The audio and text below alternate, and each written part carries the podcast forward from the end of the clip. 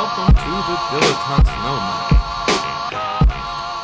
Hey, so there's a track that over the last year I've been playing uh, pretty regularly, and uh, it's a retired musician, I guess the anarchist folk music, uh, punk. Um, it's Pat the Bunny. Uh, performed under many different aliases, and uh, this one was by Ramshackle Glory. The song was called "Never Coming Home," and it's just a it's just a really stripped down version of uh, it's a really powerful song. And there's a line that hit, hits me, and um, it, it, basically is like if you want salvation and, and you need to go see a priest. Uh, forgiveness from those who we hurt in this world never was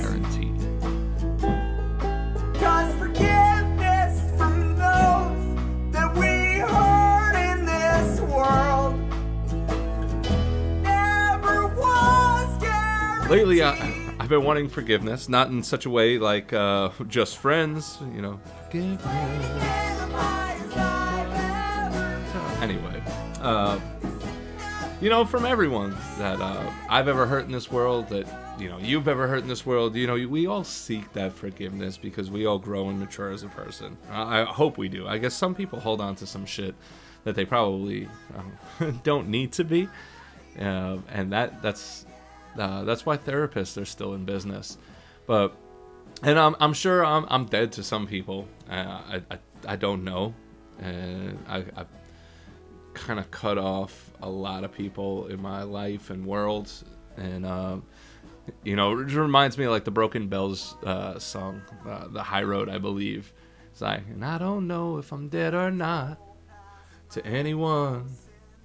I think the last line says like, I don't know if the dead can talk to anyone, and um, you know, I've I've been trying to figure that out as well. I just um, I camped in my backyard last night and I had, excuse me, uh, some of the most vivid dreams, and it was uh, some of it was like extraterrestrial, which was which was pretty cool. Uh, I always enjoy them because it's like the parts to the unknown, and it definitely has that supernatural vibe, and it, it strikes up a lot of curiosity, and and some of the imagery and some of the people that uh, showed up inside the dreams uh, were very powerful.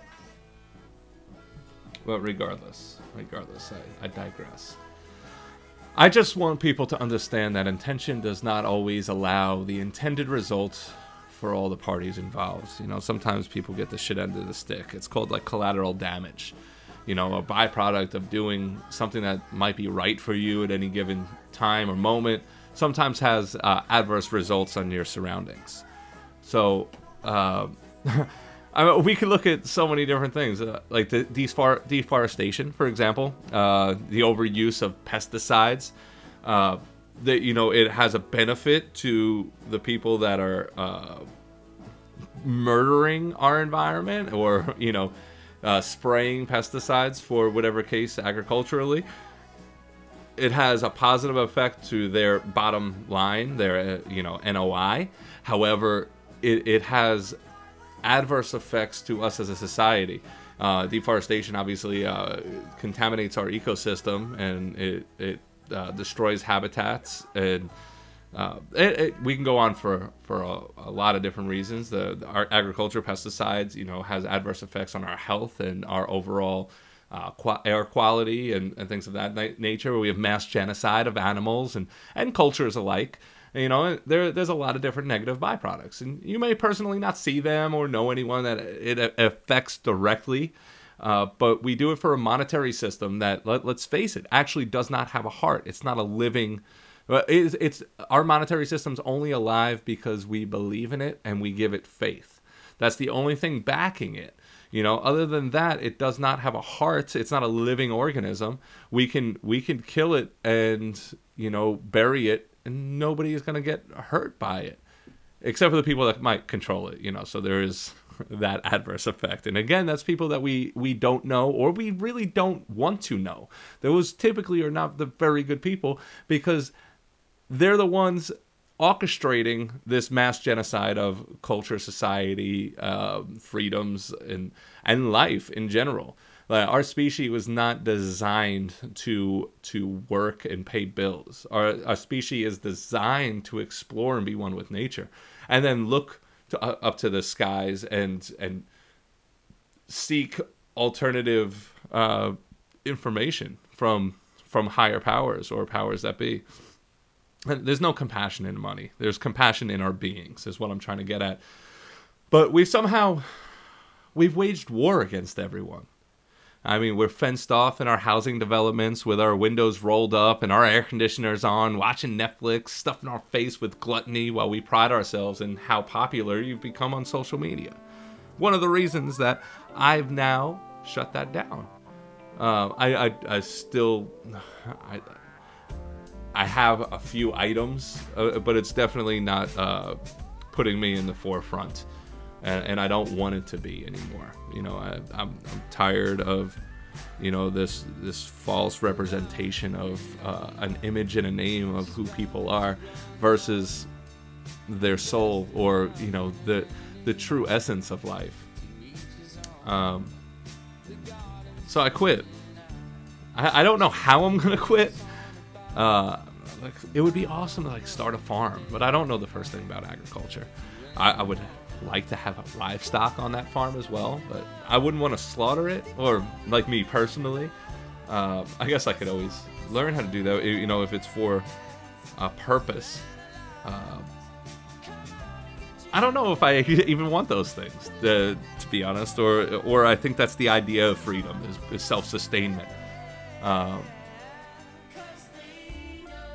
forgiveness from an absent God that has let man's rule dissipate populations. That's what I really think I want. Um, we can fix it. Philosophically, I know what needs to be done. But we need to forgive one another, forgive ourselves, and then work together. We've all done people wrong. Uh, the priests, the presidents, the mayors, the nuns, the neighbors, the children, the banker, and most importantly, thyself, right? Forgive yourself. Forgive others. Build a network of like minded people that can guide this sinking ship to safe land. I know about real devastation. But I'm trying, I'm, I'm, I'm, tired of hearing defeat from my peers. I'm tired of hearing that we can't do something. That's what's the most tiring. And I think that's, you know, we don't have time or I can't do that. It's not possible. Like, these are what we convince ourselves before we even give ourselves an opportunity. We're always quick to say no. We're quick to shut anything down that involves actually going out and trying to make a difference. Some people pull it off, some people do it all the time. I have glimpses of it but nothing that I'm actually, you know, nothing that's sustainable, nothing that's constant. I, I talk about starting organizations and networking and bringing people together, and I volunteer and I get involved with this and I get involved with that, and I have so many ideas. It's hard getting a network of people to support it and deliver with you. And I'm learning that more and more that ultimately, like, if I really want to do something, I have to build it first, and then people would come because right now you're just backing on a, on a dream and getting people to coordinate and believe in your dream is one of the most difficult tasks that there is. You need to actually start building the dream and making it become reality in order for other people to buy in. And I don't mean monetary. I mean buy in with hope, with desire, with a belief that it can be done. I'm going to leave y'all with that. And uh, peace out. Thanks for for listening. Uh, send me some feedback, dilettantenomad at gmail.com.